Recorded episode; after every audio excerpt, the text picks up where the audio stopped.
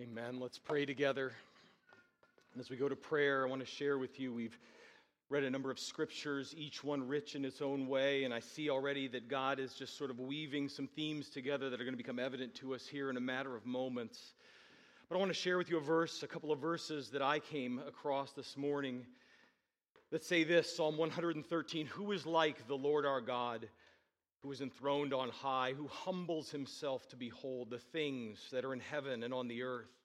He raises the poor from the dust and lifts the needy from the ash heap to make them sit with princes. He makes the barren woman abide in the house as a joyful mother of children. Praise the Lord. Father, we thank you this morning that as we have gathered here as brothers and sisters in Christ, gathered in your name, gathered to seek your face, gathered to, to sing your praise, Father, that each one in our own way, we have a story to tell as, as believers in Jesus Christ of how you looked down from heaven above. You saw our plight. You saw where we were. You recognized, you knew our need better than we knew it ourselves before we even knew it ourselves. And you chose us for yourself. You opened our eyes to sin and righteousness and judgment. You, you caused us to recognize that Jesus is the one and only answer to the need, the deepest need of our soul. And Father, we stand here this morning before you in worship, in prayer. Father, gathered again as, as brothers and sisters in the Lord for another Sunday. Father, not because we are good, but because we are, in fact, yours.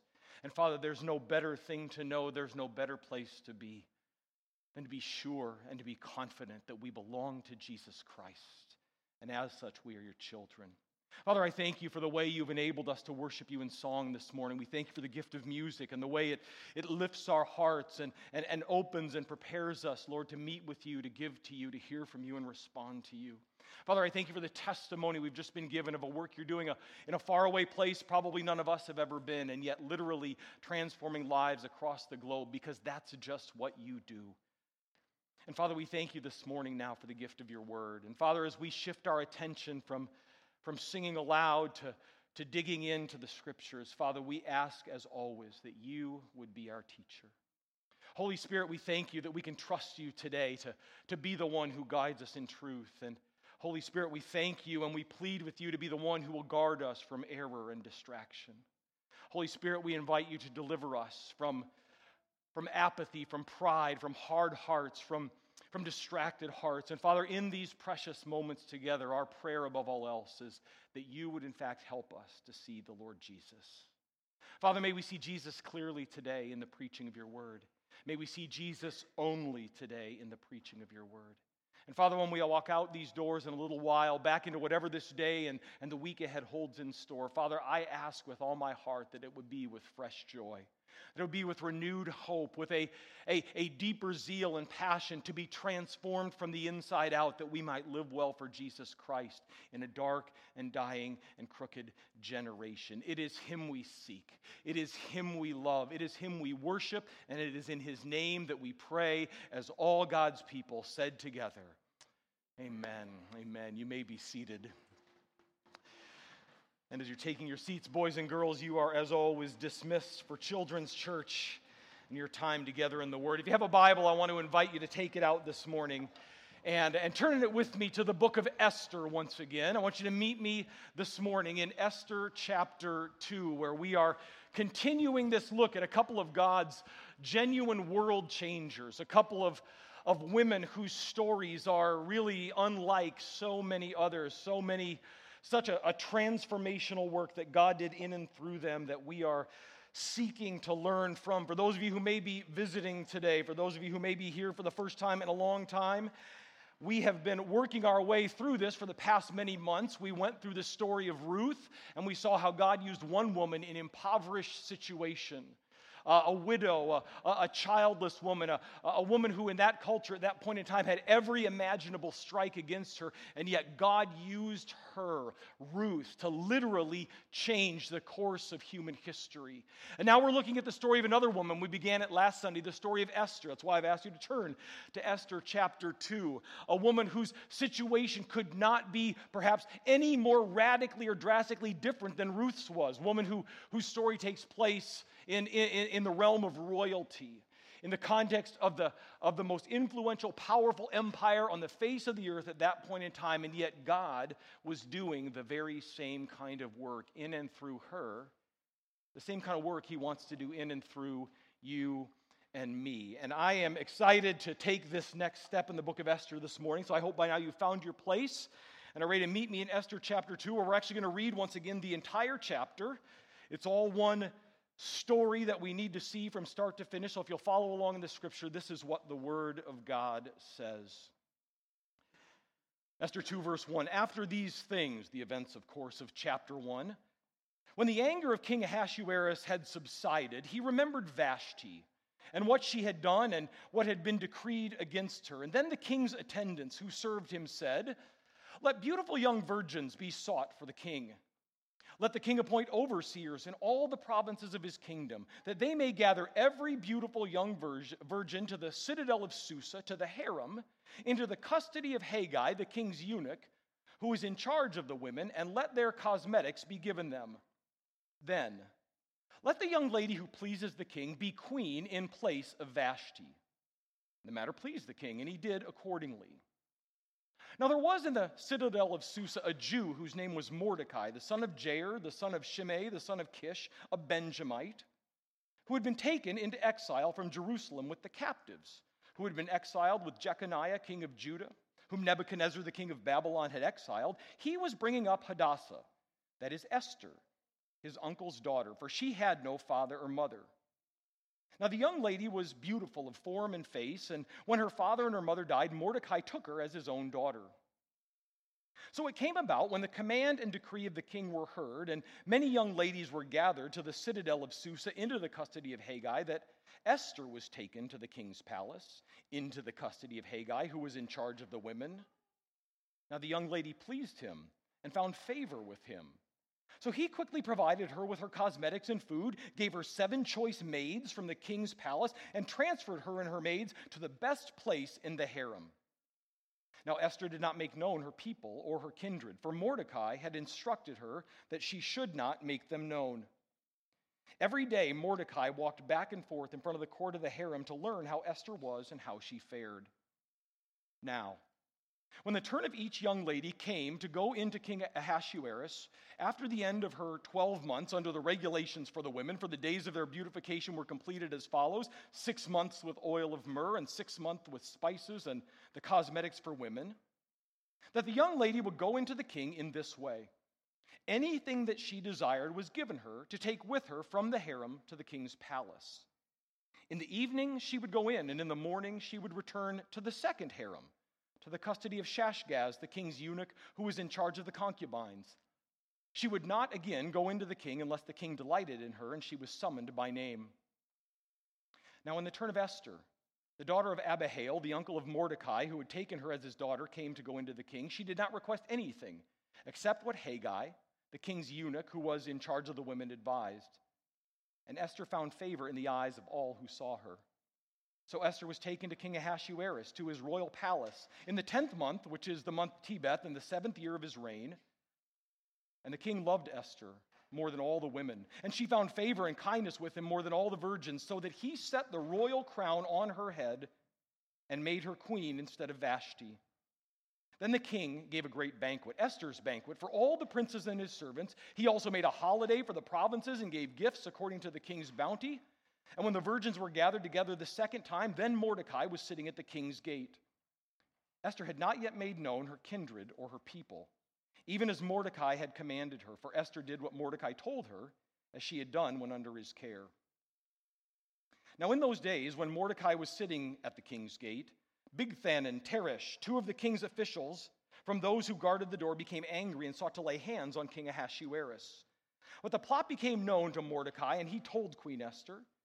And Esther informed the king in Mordecai's name. Now, when the plot was investigated and found to be so, they were both hanged on a gallows. And it was written in the book of the Chronicles in the king's presence. You know, I believe with all my heart that every true believer in Jesus Christ wants to be used by God. That each and every one of us who has repented of our sin and called on Christ as Savior, we want to know that in one way or another, we are making an impact for the kingdom. We are being used by God to spread the gospel, to help change the world so that more and more people will come to know Christ. We all have a desire to make a difference for Jesus. But at the same time, I also believe with all my heart that many of us harbor a notion deep down inside, a notion that maybe we've never shared with anyone before, but we have the notion that certain advantages in life would make us more effective, more successful in making a difference for Jesus. If only I could preach like Billy Graham. If only I could sing like Lauren Daigle. If only I had elite athletic skills or some other uh, socially acclaimed platform from which I could use that platform because of the skills and gifts and abilities I have to make a difference for Jesus Christ. Well, then I'd be effective. In other words, to put it another way and to put it more succinctly, many of us as believers deep down inside consider being ordinary a disadvantage. That we can't do much for Jesus because we aren't that special. However, I submit to you as we begin this morning that the story we just read says something very, very different. Because after banishing his wife, the queen, from the palace forever in a drunken rage back in chapter 1, as we saw together last Sunday, King Ahasuerus, king of the Persian Empire, the most powerful man on the face of the earth at that particular point in time, woke up here at the beginning of chapter 2 to realize he'd done a very foolish thing and, and to, to realize furthermore that he needed a new queen because we saw last Sunday that once a law was passed, once a, an executive order was given, once the king's word went out in that empire at that point in time, it couldn't be revoked. It couldn't be reversed. And, and so he realizes Vashti's out. I need to find someone new. And since since King Ahasuerus' advisors knew that he was a go big or go home kind of guy, listen again to their proposal. Look in your Bible at verse 2. The king's attendants who served him said, Let beautiful young virgins be sought for the king. Let the king appoint overseers in all the provinces of his kingdom, that they may gather every beautiful young virgin to the citadel of Susa, to the harem, into the custody of Hegai, the king's eunuch. He will take care of them. And then, verse 4 let the young lady who pleases the king be queen in place of Vashti. Now, do not be fooled into thinking or presuming that this was some sort of innocent Miss Persia beauty pageant because it wasn't. Also, and I'm going to say this several more times as we work our way through the book of Esther because it's going to need to be said again. Please understand or remember, as the case may be, that the Bible does not endorse everything it reports. The Bible tells us what happened, good, bad, and otherwise. That does not mean the Bible endorses what took place. And I think it's important at this point to say so. Because given that this king, here's what, here's what, we are just being, what was just being described to us. Given that this king, as we saw last Sunday in chapter 1, ruled over 127 provinces in the known world, a, a kingdom that stretched from modern day Pakistan all the way down across and into North Africa well, this roundup, and that's exactly what it was a roundup of single, beautiful, young, unmarried women would have involved hundreds, if not thousands, of young ladies swept up into the king's harem, and they had zero choice in the matter. The deal was as simple as this if a man in authority thought she was cute, off to the harem she went to see if she might be the one to be the next queen. And then in that harem, it also, we are told here, she would undergo a, a 12 month period of preparation, at the end of which she was given one night alone to charm the king. That means exactly what you think it does. After which, the next day she was shuttled off. She was not returned to the harem that she was brought into, the harem under Hegai, which was for all the young virgins. Virgins. She was shuttled off to harem number two, a harem under the custody of a man by the name of Shashgaz.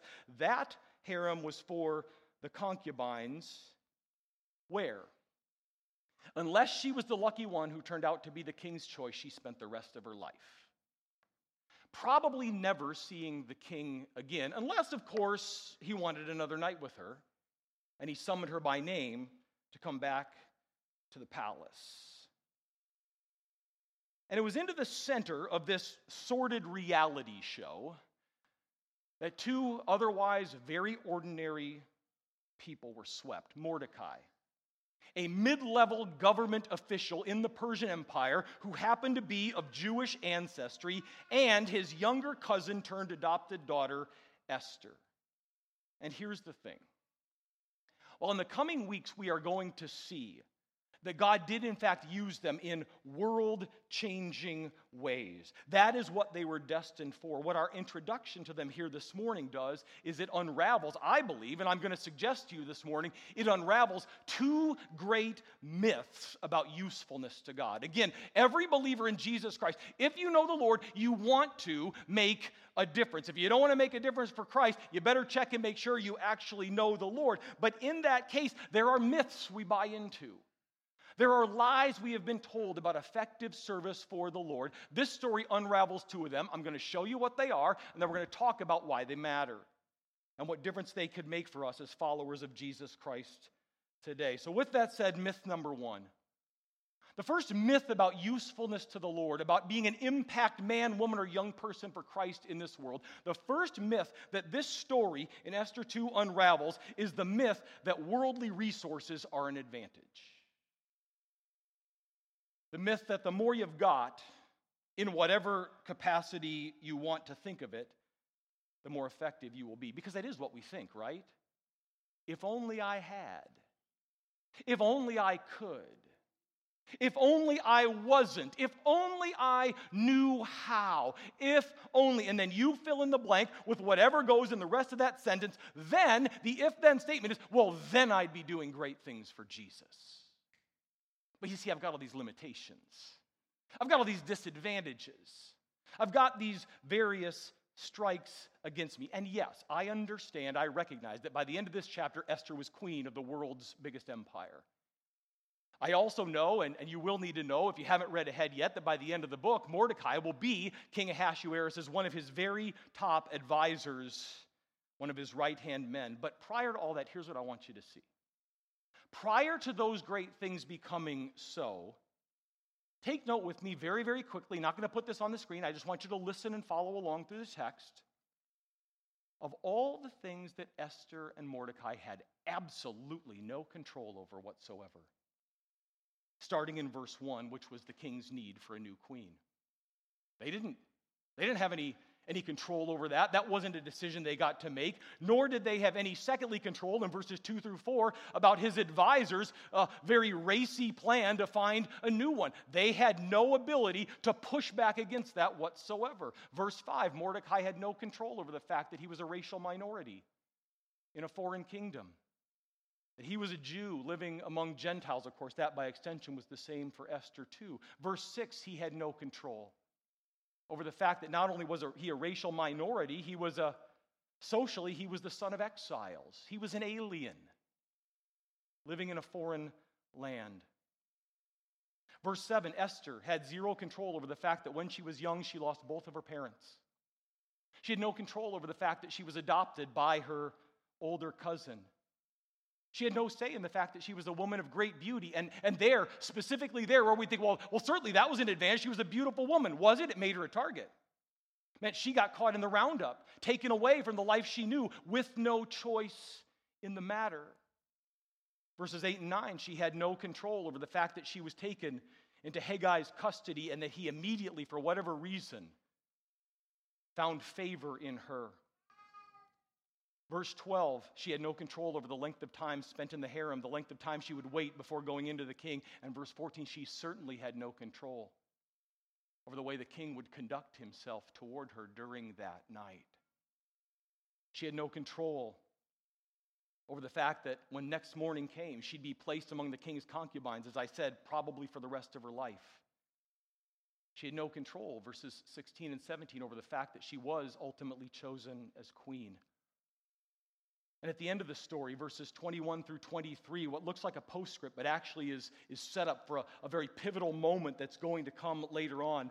I'd say to you that Mordecai also had no control over the fact that somehow he overheard, somehow he became aware of a plot to kill the king, and he was the man who had to decide what do I do with it? He didn't want to be in that position.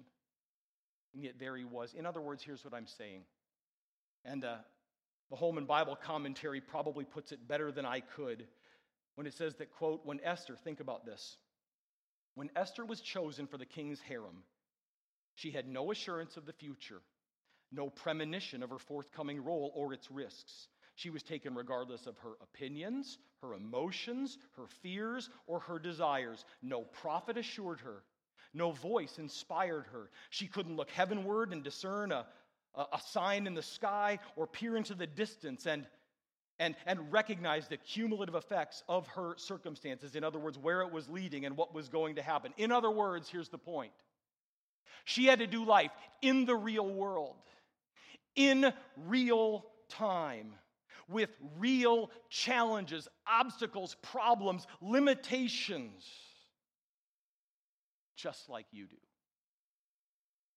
And just like I do too. This is a real world story of someone who, unlike us, doesn't know where it's going. We've got all 10 chapters. She didn't. And this is where they are. And I would say to you that simply recognizing, acknowledging that fact can go a long way toward unraveling this prevalent Christian myth that resources are an advantage. If only I had, if only I could, if only I knew, if only I could get.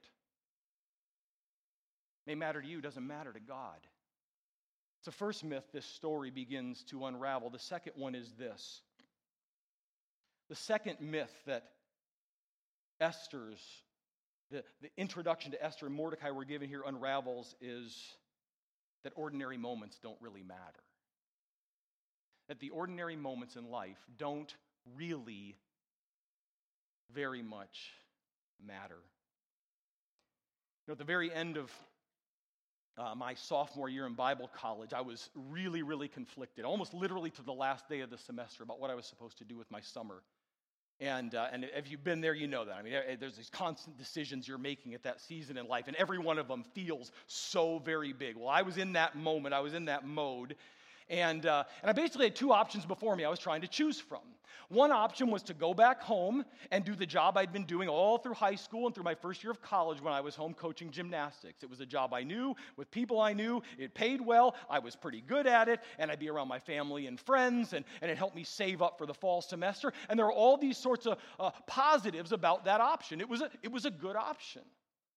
Well, on the other hand, the other option was to accept an internship, a youth ministry internship at a church I'd never been to, in a place I'd never gone, among people I'd never met, far, far away in the, in the very strange and unusual land of the Oklahoma panhandle. And I had to decide which one of these things am I going to do, and I was stuck. Well, at the end of the year, each year at Emmaus Bible College, we have a, a, a, retreat. We all go away for a weekend and just spend some time together and we worship and, and, and, and we have a guest speaker. Well, the guest speaker that particular weekend just so happened to be John North of Evangelism Shift. Uh, we knew him at the time, we brought him in, and, and I had a chance to sit down with John because I had met him, I'd spent some time with him before. And I just needed somebody, I needed somebody objective, somebody unbiased to, to give me a, a wise bit of counsel. And so I laid the problem out, and I'm sure I made it much more dramatic than it actually was, but I, I, laid it out just the same. And I said, John, what do you think I should do? And he said, Well, I was in a situation like that once, and somebody told me something, and it's what I'm going to tell you. He said, Do whichever one takes more faith. Choose the path that takes more faith. He said, I'm not going to tell you which one takes more faith. You've got to figure that out. But, but I think if you choose the one that requires more faith, you'll probably be on the right track. Now, on the whole, that was a very ordinary conversation. It was 30 minutes on a park bench by a lake in southern Wisconsin. But in retrospect, it was one of the major turning points in my entire life because of what it led to, and, and even in the immediacy of it, what happened because by choosing the internship, the option that, that I understood after praying about it to take more faith, first of all, I learned A, I am not youth ministry material. It was not a, I mean, I learned some stuff, but I learned I should never be a youth pastor, so that was very helpful in that way. And then B, it was also the place where over the course of that summer, Uh, my now wife and I, we were dating at the time, had the opportunity just through some concentrated time together to begin to work through our relationship and determined by the end of that summer that, that God indeed was leading us to marriage to do life and ministry together as a couple. In other words, it was an occasion where I learned, as one of our women's ministry leaders shared with me in our conversation about these books a while back, your moments make a life. It's your moments that make up and add up to a life. And, and here, too, what I'm trying to tell you is Mordecai and Esther, they, they are showing us the way. They are, they are bearing this out. Because again, let's walk through the story one more time. Look at all the ordinary moments where out of primarily just out of necessity, something had to be done. A choice had to be made. An, an action had to be taken. Just the simple, ordinary ups and downs of life added up to something of world changing significance. I think the first one is found in verse 7 where Esther, after losing her parents at a young age, well, somebody had to take care of her. Mordecai was the guy. Out of necessity, I'm going to I'm going to raise this young lady, this little girl, as my own.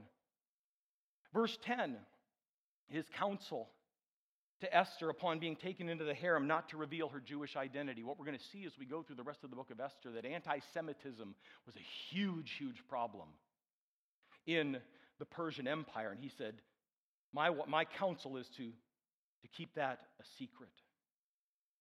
Verse 11, you see just the ordinary concern, the ongoing concern of Mordecai. It, it says that after she was taken into the harem, Mordecai every day would walk back and forth in front of the court of the harem just to try to hear something about how she was and how she fared. How, how, how can I, is there anything I can do to help her? He's just doing the ordinary stuff of life that you would have done if, if you were in his sandals too.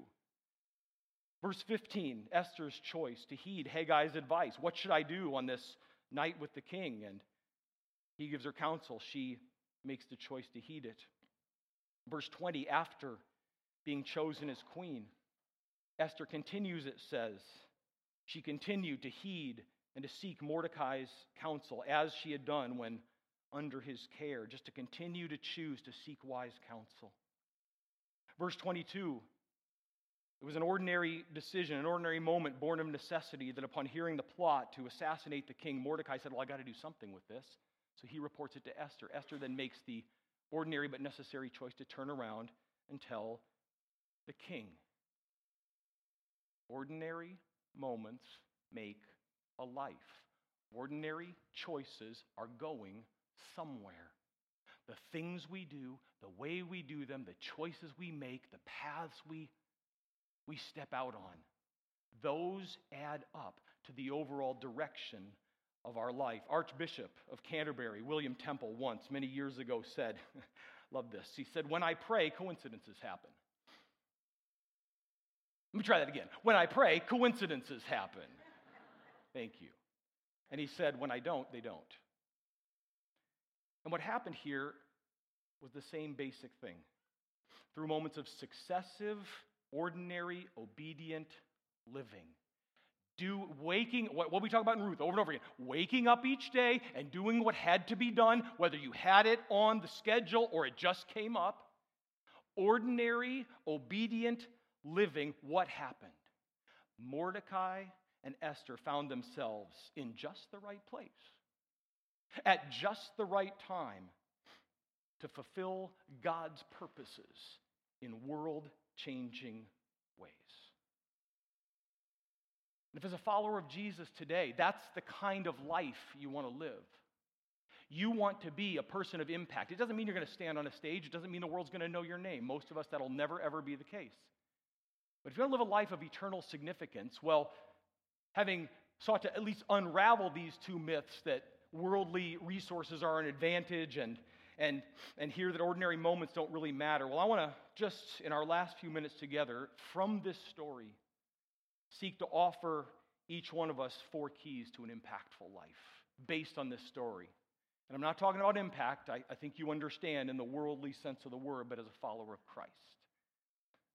Because if, if we are, are able to, in our own minds and hearts, dispel these myths, well, then we're able to move in the right direction for Jesus. And, and I see in this story four keys we can draw from it. Number one, this is absolutely the most foundational, most essential. There is no other alternative to it Jesus must be your Savior. For what does it profit a man to gain the whole world and lose his soul? What if you get it all? What if you have it all? What if you can do it all? What if you can flaunt it all? And you never dealt with the most important issue in life, a Savior. Well, then you will not ultimately, when it's all said and done, have lived a life of significance. It may be have been an influential one, but it's wood, hay, stubble. And if Jesus isn't your Savior, it's eternal separation from Him. See, if you trace carefully Mordecai's conduct through this chapter, if you just go back and see the way he worked, the way he conducted himself, the things he did, it's clear to me, and I, I suggest it would see, become clear to you, that his actions were primarily, if not exclusively, dictated by his identity as a Jew, by his faith, by by the fact that he was one of God's chosen people. And, and later on, the same we're going to see goes for Esther at her moment of greatest crisis, at her, at her most pivotal decision she's ever going to make. The decisions she makes, the choices she, she settles on and follows through on are dictated by the fact that she was one of God's chosen people. It was her faith. And today it's the same. A life of lasting significance flows only out of a saving relationship with Jesus. I'm so glad that Jesse, I don't know if he did it off the, the top of his head because it wasn't on the screen, but he referenced Ephesians 2 9 and 10 because I was thinking the same thing. We are his, listen, we are his workmanship, created in Christ Jesus for good works that God prepared beforehand that we should walk in him. You are his workmanship. He's got stuff he wants to do in you and through you. But, but the heart of the matter is in the middle of that verse in Christ Jesus. Are you in Christ Jesus or are you just going to church? Have you repented of your sin? Have you trusted Christ as Savior?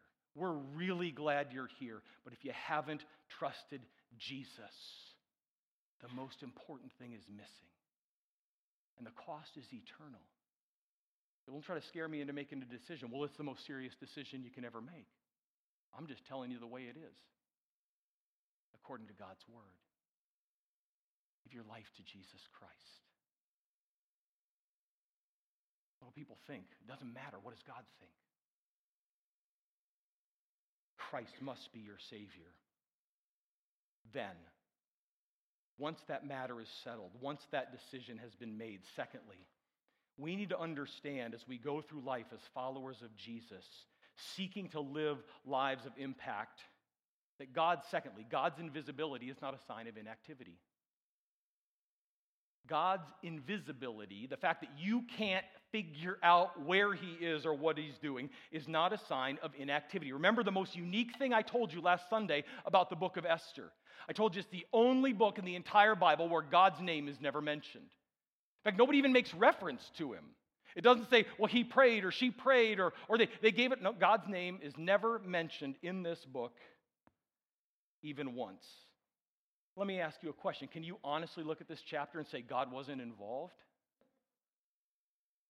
Can you honestly look at this story and say there was not a providential hand behind the scenes doing some stuff? No way. God is always present, He is always working. He is not, however, obligated to show his hand every time we tell him he should. Do not mistake invisibility for inactivity. That's the second key to pressing on to an impactful Christian life. Third, and we talked about this one already, but I want to drill down further. We must understand, we must accept the fact that our limitations, say my limitations, are not liabilities. Your limitations are not necessarily your liabilities. Because along with Esther and Mordecai, the list of, of Bible characters who, whom God used out of their most deepest weaknesses, out of their their greatest disadvantages, uh, the restrictions and limitations that, that, that may have seemed in the moment or, or in that point in their life even debilitating. Uh, the list of people who God met in a place like that and used in world changing ways is very, very long. Abraham and Sarah were on Medicare when they got pregnant. Moses stuttered. Joseph was a slave. David was the youngest of eight sons of a shepherd, so insignificant even in his own father's eyes, he didn't bother to call him in when Samuel came around. Peter had a fiery temper, so did James and John. The list goes on and on and on and on. Yet, it was in each of those apparent weaknesses and limitations that God did some of his very best work. Let me ask you something. What quote unquote disadvantages in your life, limitations, deficiencies may actually be the very thing God intends to use for his glory? Listen, he's been doing it for years. I'm not saying he will, I'm just saying he can. And he might.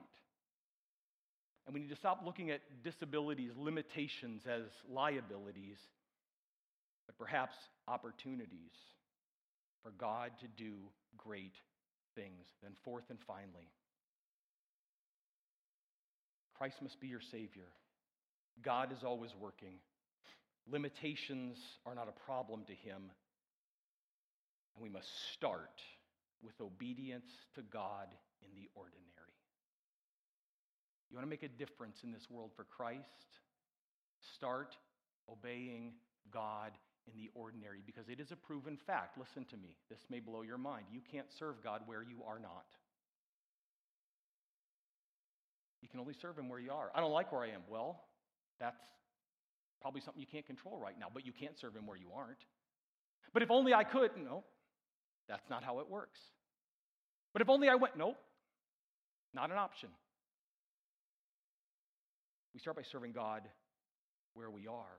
And that is precisely what Mordecai and Esther did here. And, and take note, it wasn't easy. Hard things came their way, but, but it was through faithful obedience in the ordinary, doing the best they knew to do because of their faith, because of who they were in the moment with the choices placed before them. It was faithful obedience in the ordinary that they advanced God's plans and God's purposes on this planet. And it is exactly the same for me and you. Exactly the same. Faithful obedience in the ordinary is how we move toward maturity in Christ. So here's the bottom line of our look at Esther 2.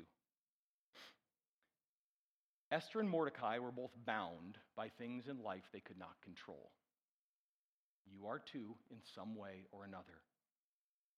But at the same time, they were also determined to do what they knew was right, to do what God gave them opportunity to do, through which God, listen, positioned them to deal with a crisis that hadn't even arisen yet. He was up to something more. That is why the big idea of today's message is simply this do what honors God in the moment, and then turn around and do it again in the next one. Do what honors God in the moment. Respond to what He gives you, serve Him where you are, and then do it again next time. Father, the fact that you not only, as your word says, reach down into the ash heap of this world and lifted us up, changed us and made your own, but then also have determined to use people like us in your purposes and plans. Father, it's, it's a story that none of us would ever even dream of coming up with. And yet it is who you are and it is what you do. And Father, every life here this morning, every man, woman, and young person, wherever we are, however we're created, whatever our strengths and weaknesses may be, is an instrument that you intend to use in ways that, well, that this side of heaven we may never see the outcome of, but you are up to things that are great. Father, I pray that you would, would no longer let us buy into the lie that our lives don't matter, that the little stuff doesn't matter, that, that we could never be used like whoever that person is we've been comparing us ourselves to for years. Father, what matters is that we are yours, and that being yours, we are obedient to you. Father, I believe when you look on this room, you see potential world changers in each and every row. you see possibilities in each and every life and heart. Father, that we, if you told us, we'd probably say, yeah, right. And yet you intend to use us for your glory. Father, help us to walk in obedience this week, to trust you with the obstacles and the invisibility that we encounter. And then let you do your thing in your time, in your way, for your glory and we will return the praise for it back to you. Father, as always, take the things of truth that have been spoken here this morning and seal them to our hearts.